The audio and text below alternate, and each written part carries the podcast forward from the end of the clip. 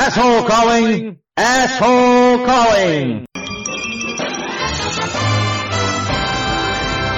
Welcome to my podcast. This is your host Edo Supindo. Selamat pagi, siang dan malam. Balik lagi uh, sekarang gue nggak sendiri dan sekarang ada temen gue, pengusaha sukses, masih muda, ganteng, terus nggak tahu udah punya pacar apa belum. Anjing, cowok sama cowok bilang ganteng. Halo, apa kabar Revan? Baik, baik, baik, Dok. Halo, baik. Sekarang lagi sibuk apa, Pan? Gua, gua lagi nggak sibuk ngapa-ngapain sih. Tapi sekarang posisi lagi di mana? Di rumah ya? Di rumah, di Lampung, hmm. tepatnya. Kuliah gimana kuliah? Kuliah, alhamdulillah lancar. Lagi ngegarap, Pak, skripsi. Uh, kemarin lo sempro ya? Selamat ya? Iya. Uh, sorry, yeah, gue nggak bisa datang. Santai, santai, santai. Tapi santai. Lancar ya kemarin? Di, ditonjok-tonjok nggak sama dosennya? Kagak sih, karena kan masih masih maksudnya uh, ketika lu masuk ke ruang sidang sama keluar sama aja kan, nggak hilang kupingnya. Iya, itu kan sama aja, cuman bebannya gak paling ya beda. Iya, bebannya di kepala sih, makin banyak revisian dong. Yoi. Oh iya, Pan, jadi gini Pan, kan lu tuh ya, kan seorang pembisnis muda Pan, bisa dibilang gitu nggak sih? Bisa kan? Iya, bisa lah. Biar agak keren dikit. Bisa, bisa, bisa. Bisa ya. Biar agak keren dikit gitu, Van. Van, boleh ceritain sih, Van, yeah. Lo tuh mulai bisnis dari kapan? Gue mulai bisnis, ngebangun usaha itu mulai tahun dua ribu enam belas. Usaha apa kalau nah, boleh tahu? Gue ngebangun itu kan, usaha gue yang sekarang ini yang gue bangun itu denim, Pak. Denim. Denim tuh apa? Kan nggak semua orang tahu denim. Denim tuh apa gitu? Denim itu, denim itu bahannya. Hmm. Jeans itu produknya. Hmm. Jadi yang sering dipakai-pakai sama orang-orang itu, ya itu produknya gitu. Oh gitu. Tapi kalau denim itu bahannya. Nah, ya. ba- bahan denim ini lo buat, uh, lo produksi sebagai apa? Maksudnya bahan jadinya itu seperti apa? Jaket kah? Baju kah? Atau gimana? Uh, Untuk sementara ini sampai sekarang sih gue masih main di celana sih Pak, untuk denim ini. Belum untuk ke jaket itu, belum ngerambah sana gitu. Masih celana aja. Lu mulai dari tahun dua ribu enam belas? dua ribu enam belas, dan itu gue ngebangun sendirian. Sendirian? One man show? Sendirian, yoi. Nah pasti ketika lu ngebangunnya sendiri itu kan banyak effort yang harus dikeluarkan gitu loh, banyak usaha. Nah gimana cara pertama kali lu bisa bisa punya keinginan kok terjunnya ke denim? Kenapa? Kenapa denim? Kenapa nggak yang lain? Iya, jadi sebenarnya awal mula tahun dua ribu enam belas itu denim, gue itu mulai usaha itu nggak di denim awalnya, tapi di sebuah merchandise, hanya sekedar sebuah merchandise kayak kaos gitu. Hmm. Nah, itu udah jalan sekitar setengah tahun, akan tetapi mengalami krisis. krisis, krisis apa nih? Iya, bisa dibilang bangkrut lah di situ ya. Oh. Maksudnya namanya awal mula bangun usaha itu kan memang nggak mudah gitu. Jadi yeah. ya masih ya gitu, masih nggak tahu gitu, masih bego lah bisa ibaratnya. Gitu. Nah, di dua ribu enam belas itu sisa akhir pekan itu gue pakai buat ngebangun denim. Dan itu sendirian. Kenapa ya, milih denim? Karena memang gini Pak, waktu itu denim itu lagi trending lah bisa dibilang. Dari dua ribu delapan sampai tahun dua ribu delapan belas dua ribu sembilan belas di uh-huh. Jakarta tapi. Iya yeah, iya yeah.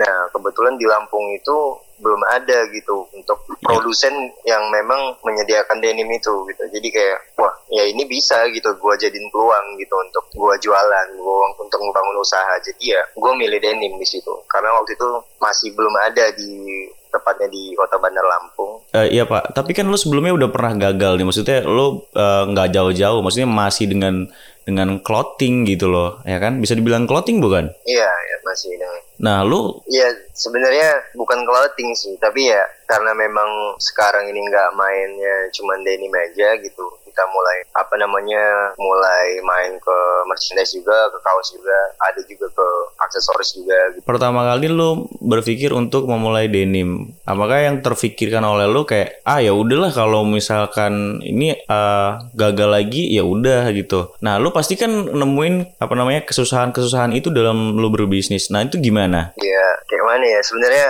harus nemuin mentor yang kuat juga sih Pak kalau untuk bangun usaha itu, karena terutama kalau memang kita apa ya nggak cukup kuat untuk mempunyai mentor, gue rasa bakal gagal juga sih. Tapi ya balik lagi, ngebangun usaha itu ya memang kalau memang mau tahu kesusahannya di mana, nelen pahitnya, terus tahu strategi marketingnya harus bagaimana, menurut gue memang harus sendirian dulu. Hmm, mentor lo berarti, mentor terhebat lo adalah kegagalan di awal itu ya?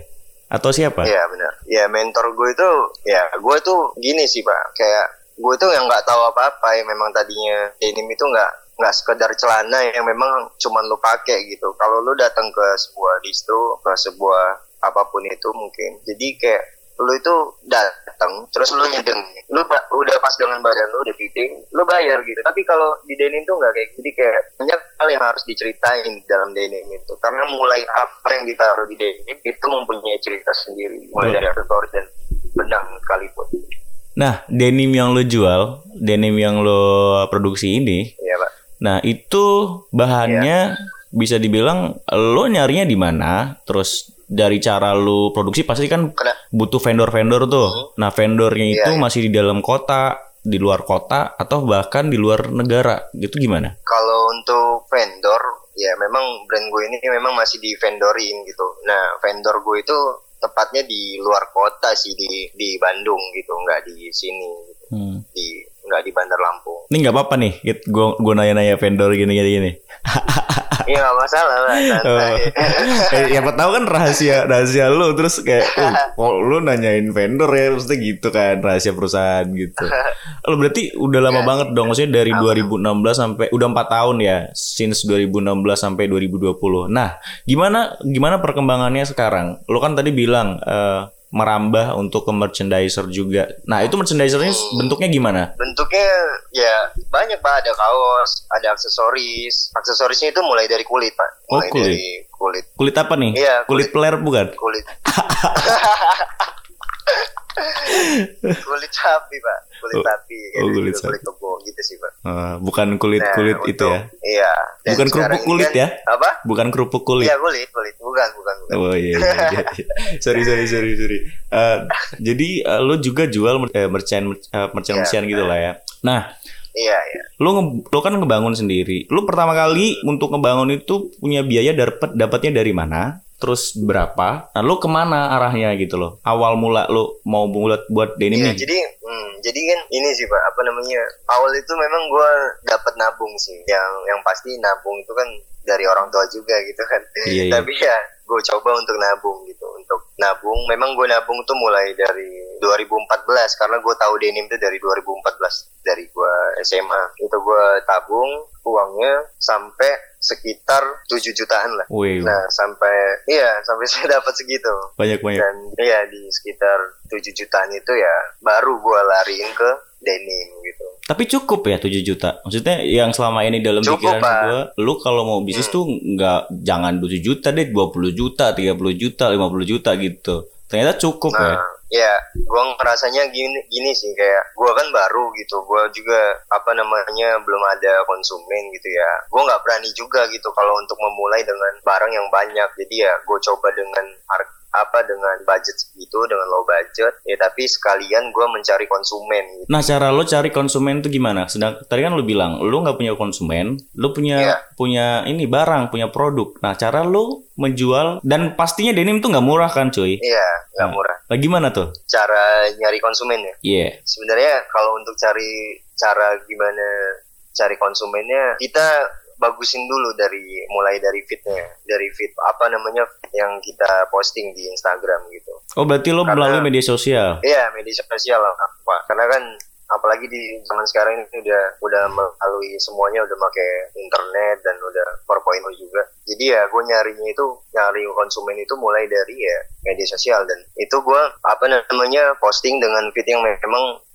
ala kadarnya dulu gitu. Tapi ya dengan ala kadarnya itu ada ketertarikan gitu dari yang apa namanya yang dari denim head gitu, dari istilahnya dari pecinta denim gitu. Dan uh, kebetulan di Lampung juga banyak ya, ketika waktu itu dua ribu enam belas tuh banyak banget orang-orang yang berbondong-bondong yang nabung sampai berapa hari, berapa bulan untuk cuma beli celana gitu. Iya, benar-benar benar, Pak. Iya. Benar, Pak. Dan strategi yang kedua sih untuk nyari konsumen itu gue nggak cari untuk domisi Lampung dulu, Pak. Oh, cari gua cari lo? Yang untuk domi, domisi di luar gitu. Oh, kenapa gua ngerubah gitu? Mindset, ngeru, ngerubah mindset pengusaha sebenarnya.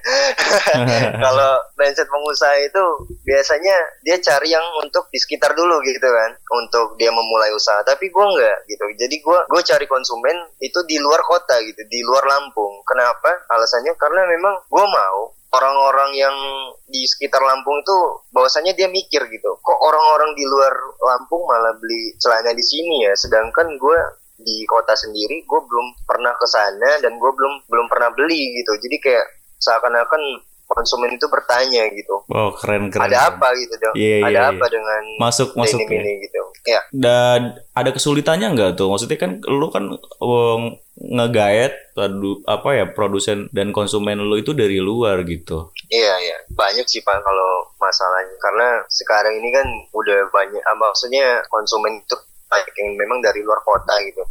Paling ya masalah-masalah yang sering gue temuin tuh mulai dari size sih. Memang yang kebesaran atau memang kesempitan juga. Oh, berarti mereka sebelum paling itu, itu. Uh, ya berarti mereka sebelum pesan ke lo gitu uh, kan hanya uh-huh. itu ya kesusahannya, paling mereka nggak bisa nyoba yang pertama. Terus yang kedua yeah, ketika ketika produknya udah sampai, udah lo kirim, tapi ketika dipakai hmm. kegedean gitu dan atau kekecilan dan yeah, mereka nggak bisa nggak gitu nggak bisa retur ya. Iya, nggak bisa retur. hmm. Itu sih paling masalah yang yang apa namanya yang agak sulit gitu. Tapi ya balik lagi, sebelum dari itu ya gue sebagai penjual juga ya ngirimin call ini size chart juga ke mereka gitu. Ada berapa size Jadi chart ya, yang lo jual? Kalau untuk size chartnya dari ukuran dua puluh delapan Pak kebanyakan sampai ukuran gue maksimalnya sampai tiga puluh empat sih. Nah, ini kan uh, denim tuh cenderung dengan cowok gitu loh. Maksudnya mindset orang tuh, oh denim yeah. berarti cowok gitu kan. Oh cowok banget nih pakai denim, uh, celana yang uh. yang kaku, yang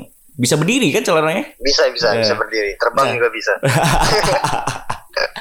Nah, dari kualitasnya tuh gimana? Cara lo meyakinin konsumen lo ini denim uh. beda dari yang lain, terus dari harganya, dari atas segala macam. Nah itu gimana? Ya sebenarnya gini sih Pak. Kalau untuk penjual denim itu sendiri, dia itu nggak bisa kalau dia nggak punya ilmu gitu dari si konsumen gitu. Jadi kayak penjual itu harus ilmunya harus lebih tinggi dari konsumen, karena di dalam denim itu kalau yang gue bilang tadi itu punya cerita sendiri gitu. hmm. Di dalam denim itu sendiri gitu. Jadi kayak gue itu ngejual nggak cuma sekedar produk, tapi gue ngejual ilmu juga Pak di Instagram gue itu. Jadi oh. jadi banyak konsumen kayak, oh rupanya ada istilah-istilah tertentu gitu di dalam denim itu. Jadi nah. mulai ketertarikannya mulai dari situ. Iya benar-benar. Istilah-istilah apa sih di dalam denim itu? Kan yang gue tahu ya kayak ada os, ada an, terus yeah. kenapa celana itu bisa berdiri, terus harus kenapa harus di washing ya kan? Kenapa ketika yeah, harus yeah. di washing harus harus nggak boleh ini, nggak boleh itu, biar padding. Kan yeah. celana bagus-bagus nih, celana baru beli bagus ya kan. Terus lu cuci di pantai, nggak pernah dicuci, kotor, terus lu pakai terus gitu. Nah itu gimana? Apa? Apa itu Pak? Yang yang untuk di washing? Ya sebenarnya ini sih Pak, apa namanya? Sebenarnya kan denim itu kan dulu delapan belas tujuh puluhan itu dipakai sama pekerja tambang gitu. Hmm. Nah pekerja tambang itu bilang ke ini, maksudnya ke produsen, bahwasanya dia itu mau celana yang memang awet, nggak mudah sobek, tapi bisa dipakai terus gitu untuk dia kerja itu. Ibaratnya celana kuli lah itu. Mm-hmm.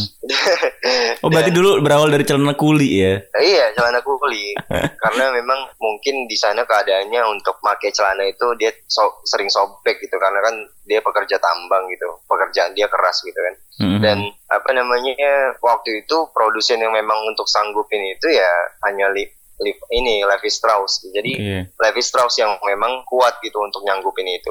Nah dibuatlah celana denim ini. Dan denim itu memang denim itu ya benar-benar seratus persen denim Pak. Dia nggak ada campuran. Kalau memang jeans yang memang biasa dipakai sama orang-orang tuh, dia udah campuran, udah campuran karet, terus ada ada campurannya lah gitu untuk jadi jeans gitu. Karena kalau dia ngejual denim kayak memang yang gue jual gitu, ya jatuhnya dia rugi gitu, sedangkan dia kan mau memperluas ini apa namanya konsumen gitu sih Pak. Dan setelah apa namanya setelah dipakai dengan pekerja tambang itu, dan lama kelamaan kok di denim ini malah ngebentuk gitu ya, banyak lekukan-lekukan dari celana itu gitu, yang itu bisa kita sebut biasanya honeycomb. Oh honeycomb. Oh ya, honeycomb itu yang di belakang lutut itu Pak. Oh gitu. Nah itu tuh iya, dan udah gak pernah dicuci, gak pernah diiniin, dan itu keluar gitu lekukan itu. Dan kok jadi menarik gitu, kayak Levi Strauss tuh bilang kok menarik gitu. Pas dicuci dengan pekerja tambang, rupanya celana itu malah makin keren gitu. Dan itu nilai nah, seninya ya malahnya. Nah itu mulai seninya. Jadi dari situlah pemuda-pemuda di U S, di Amerika itu mulai make celana itu gitu. Malah bahkan malah dijadiin fashion. Dan untuk apa namanya fading, terus harus kenapa nggak harus di washing segala macam, karena memang ada dulu tuh ada kontes gitu, kontes denim yang memang untuk apa namanya perlombaan denim tersebut Pak. Hmm. Yang untuk nggak dicuci berapa tahun, umurnya berapa tahun, terus dicucinya berapa kali gitu sih Pak. Dan gilanya lagi harga, maksudnya hadiah dari kontes itu juta-jutaan gitu. Makanya mulai dari situ kayak celana lu semakin jelek malah semakin mahal gitu. Iya aneh banget gitu loh, kayak lu kalau celana kayak gitu untuk orang awam ya, maksudnya orang yang gak tahu denim itu apa, terus uh, ya mereka ngelihat kenapa celana kayak gitu kok malah jadi keren, bukannya kayak gembel tuh gimana iya. Gitu ya. Iya benar-benar malah jadi keren karena itu nilai seninya banyak di celana itu. Punya histori. Terus ya. Kalau untuk iya, dan kalau untuk apa namanya, kalau untuk O S itu, O S itu satuan berat Pak. Hmm. Tapi satuan berat itu bisa ditimbang kalau dia masih menjadi bahan kayak rolan gitu, masih bisa masih bisa ditimbang. Tapi kalau udah dipotong-potong untuk jadi satu celana itu nggak bisa lagi. Tapi tetap terhitung dengan misalkan lima belas os, enam belas os gitu dia. Terus yang bisa ngebuat denim itu berdiri itu apanya? Sebenarnya yang bisa ngebuat denim itu berdiri tergantung dari kekerasan bahannya itu juga Pak. Dari os itu, balik lagi dari osnya juga gitu. Dan yang lo jual itu ada berapa macam os atau gimana? Iya ada banyak.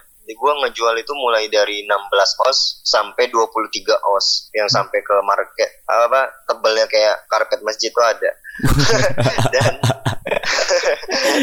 gila gila gila gila. Dan, dan di denim tuh ada dua jenis Pak. Ada Sanforiza hmm. dan ada Sanforiza. Bedanya itu beda Pak. Kalau apa Sanforiza dia itu kain yang memang sudah dipatenkan dan itu dijadikan sebuah produk gitu. Tapi memang dari mulai ngepateninnya itu dia tidak berbulu, udah itu bahannya juga lebih lembut gitu sih Pak, walaupun dia keras gitu teksturnya. Nah kalau Sanforiza itu bahan yang memang baru diproduksi dan memang masih berbulu, tapi dia langsung dijadikan sebuah produk gitu. Makanya kalau biasanya kita baru beli celana Sanforiza terus kita pegang gitu kan, sering-sering megang celana, tangan kita juga ngikut biru gitu, oh. Karena dia baru bahan gitu. Itu nah, yang sering-sering garnak itu ini ya. Yang sering-sering megang megang celana tuh kenapa itu kan? Karena ada ada sesuatu yang dipegang kan. Wah itu bahaya itu. Nah, nih Pak, gue pengen nanya Pak. Maksudnya kan ketika celana itu jarang dicuci terus dipakai terus kan berarti banyak kuman dong Pak di celana itu. Nah, itu bisa mengakibatkan yeah, garnak itu sendiri ya kan.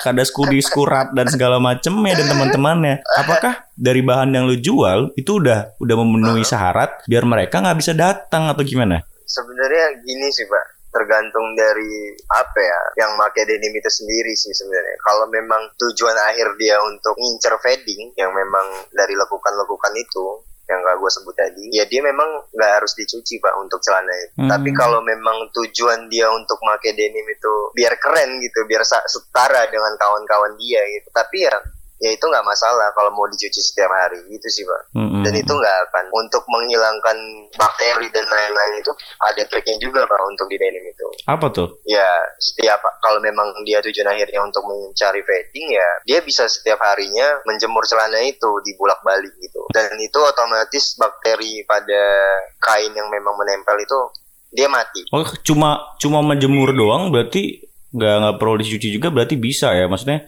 ketika lo ngejemur bisa. Itu uh, si bakteri ini udah mati dan aman lo pakai lagi gitu. Iya aman gitu Pak. Tapi kalau memang apa namanya dia memang nggak cuman mau ngejemur doang, tapi mau di kita sebutnya soak Pak, direndam gitu, ya itu bisa juga. Hmm. Jadi selain jemur itu dia bisa di soak dilakukan perendaman, tapi di dalam perendaman itu harus ada bahan antiseptik gitu. Jadi untuk angkat bakteri bakteri bakteri semuanya itu keluar gitu dari dalam celana. Nah kita kita kan dari tadi ngomongin denim lo yang lo jual, tapi kita nggak tahu denim lo tuh apa namanya, produk lo tuh apa namanya. Biar teman-teman di luar juga tahu, maksudnya ketika mereka pingin, oh ada nih ternyata di Lampung uh, orang yang ngejual denim dan lumayan murah kan? Uh, murah sih bang, murah-murah. Iya, yeah, masih terjangkau lah. Maksudnya kalau murah masih sih enggak. Karena kalau murah kan berarti ya barangnya nggak berkualitas. Tapi nggak murah lah ya, maksudnya uh, terjangkau dan barangnya standar berkualitas ya, gitu kan. Nah itu harganya yeah, dari betul, berapa betul. sampai berapa? Tapi sebelum lo sebutin harganya, lo sebutin dulu nama merek lo apa, nama produk lo apa. Iya yeah, nama nama brand gue itu namanya itu Born and Die. And lahir die, dan mati. Tapi ya, lahir dan mati denim, disingkat B A D. Hmm, gitu sih, Bang. Oh gitu. Disingkatnya B A D. Filosofi dan, lu ngambil nama itu kenapa? Apa dari lahir lu emang udah pakai celana jeans dan mati lu pakai celana jeans? Enggak, Pak. Sebenarnya filosofi dari Born and Die itu gue ngelihat dari kehidupan sih. Hmm. Bahwasanya denim ini kan dipakai oleh manusia. Jika ma- semua manusia itu mati, denim pun bakal mati. Jadi kayak dari situ, dari kehidupan itu filosofi yang gue ambil. Buset, Anda adalah manusia yang penuh filosofi. Keren, jadi, keren, keren. Jadi tapi catchy gitu iya, loh. Maksudnya iya, namanya itu mudah didengar. Apa orang tuh mudah iya. ngerti ya kan? Born and Die, Bad Denim gitu. Nah sebelum sebelumnya nggak yeah. ada kan nama ini, lo nggak copy kan, lo udah daftarin gak ke ada, Haki kan? Kalau untuk daftarin ke Haki belum sih pak, karena itu mahal kan. Oh gitu. Tapi lo nggak ada keinginan untuk daftar kan? Sek- sekarang lo udah ngomongin yeah, nih nama ada, brand, ada. brand lo, nama oh, produk lo. Keinginan ada. Iya. Yeah. Cepet-cepet dong. Nanti ketika banyak yang ngedengerin ini terus, wih, gue bikin nama Born and Die, terus dia duluan daftarin ke Haki, ya kan? Hilang dong ini lo, kita lo. Nah pak, harganya itu dari kisaran berapa sampai berapa pak? Kalau yang gue jual itu, kalau untuk yang self-fed ya, yang untuk self-fed, kita sebutnya biasanya self-fed. Mm-hmm. Nah itu dari lima ratus sampai dua juta setengah. lima ratus sampai dua juta setengah, dan itu banyak Pak. Hmm. Banyak peminatnya banget. Dan cara lo selama empat tahun ini uh, mempertahankan denim itu tuh gimana? Nah, sempat apa ya Pak? Sempat depresi juga sih sebenarnya. Sempat turun ya, ke jalan-jalan minta-minta sama orang-orang. Enggak, enggak sih, enggak uh. Jadi kayak ya sempet bingung gitu, kayak gue kayaknya nggak bisa nih kayak bangun sendirian. Jadi kayak gue kayak apa ya, kewalahan aja untuk ngolah manajemennya. Terus gue harus mikirin packaging, gue juga harus mikirin marketing, gue harus mikirin uang pemasukan, pengeluaran dan lain-lain lah. Dan jadi kayak untuk Untuk sementara ini kayak gue tuh ngegandeng gitu brand-brand lokal yang ada di Lampung. Nah, jadi kayak ngegandeng, mulai dari situ pun gue juga cari tim gitu untuk di brand gue ini sendiri. Nah, alhamdulillah udah sekarang ini brand gue ini memang udah ada tim gitu. Walaupun berarti sekarang udah nggak sendiri ya? Orang gitu. Enggak, nggak sendirian sekarang. Dan sampai kapan nah, lo bakal jualan denim? Nah, karena ini sih Pak, apa namanya, sekarang ini lagi ada musibah virus ini, jadi toko-toko juga banyak yang tutup. Ya mungkin setelah Lebaran sih, karena setelah virus ini selesai juga gitu untuk jualan lagi. Karena sementara ini gue coba untuk tutup dulu gitu, untuk keselamatan juga sih kan, untuk kesehatan juga gitu. Semua gitu. Tapi bukannya uh, sebelum Lebaran harusnya lo jualan lagi ya? Maksudnya kan lo dulu pernah cerita ke gue kalau misalkan pas Lebaran tuh lo sampai bisa beli rumah sendiri, beli helikopter sendiri gitu kan? Diaminin dong. Amin, amin, amin. Apa Pak, gimana Pak tadi Pak? Uh, ya maksudnya kenapa nggak sebelum Lebaran ini lo jualan lagi gitu kan? Bukannya ketika sebelum Lebaran ini banyak yang mau beli gitu loh, banyak orang yang bakal jadi yeah, yeah. pakai baju baru dan celana baru gitu. Iya, yeah, karena gini sih Pak, gue mikirnya kan apa namanya, kalau untuk kita buka di toko terus orang-orang pada datang gitu, kayak apalagi sekarang ini di Lampung semakin hari semakin bertambah gitu di apa namanya pasien virus corona itu. Jadi kayak banyak juga toko-toko yang tutup, dan ada juga brand denim yang memang di Lampung ini juga tutup. Kayak wah kayaknya gue juga tutup deh, kayak nggak usah lah, gue mikirin cuan, yang penting diri gue selamat dulu gitu sih. Wah wow, keren keren keren keren keren. Tapi jadi kayak iya sih, maksudnya nggak nggak nggak usah iya. lah, maksudnya memporsir terus ketika siapa juga yang mau beli, siapa yang mau keluar gitu kan. Pasti orang memikirnya sekarang hanya kesehatan mereka. Gimana kalau mereka udah sehat, udah udah benar-benar aman, iya, ya kan? Udah aman kondisinya, baru ya kita bisa aktivitas kayak biasa lagi ya. Karena kalau kita untuk usaha itu kita hanya sekedar mikirin cuan-cuan-cuan, itu nggak akan maju pak, dan nggak hmm. akan bang bangkit. Iya. Nama Instagramnya apa pak? Nama Instagramnya itu bad underscore denim.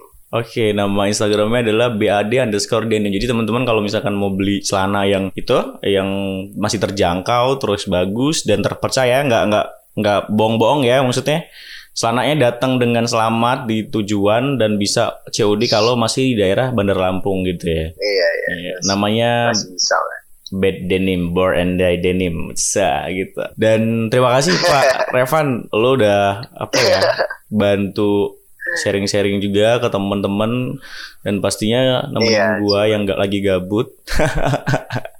Terus lo tadi udah udah udah udah apa berbagi ilmu tentang tentang denim itu sendiri, dari historinya gimana sampai jadi uh, sebuah produk dan bisa dijual gitu.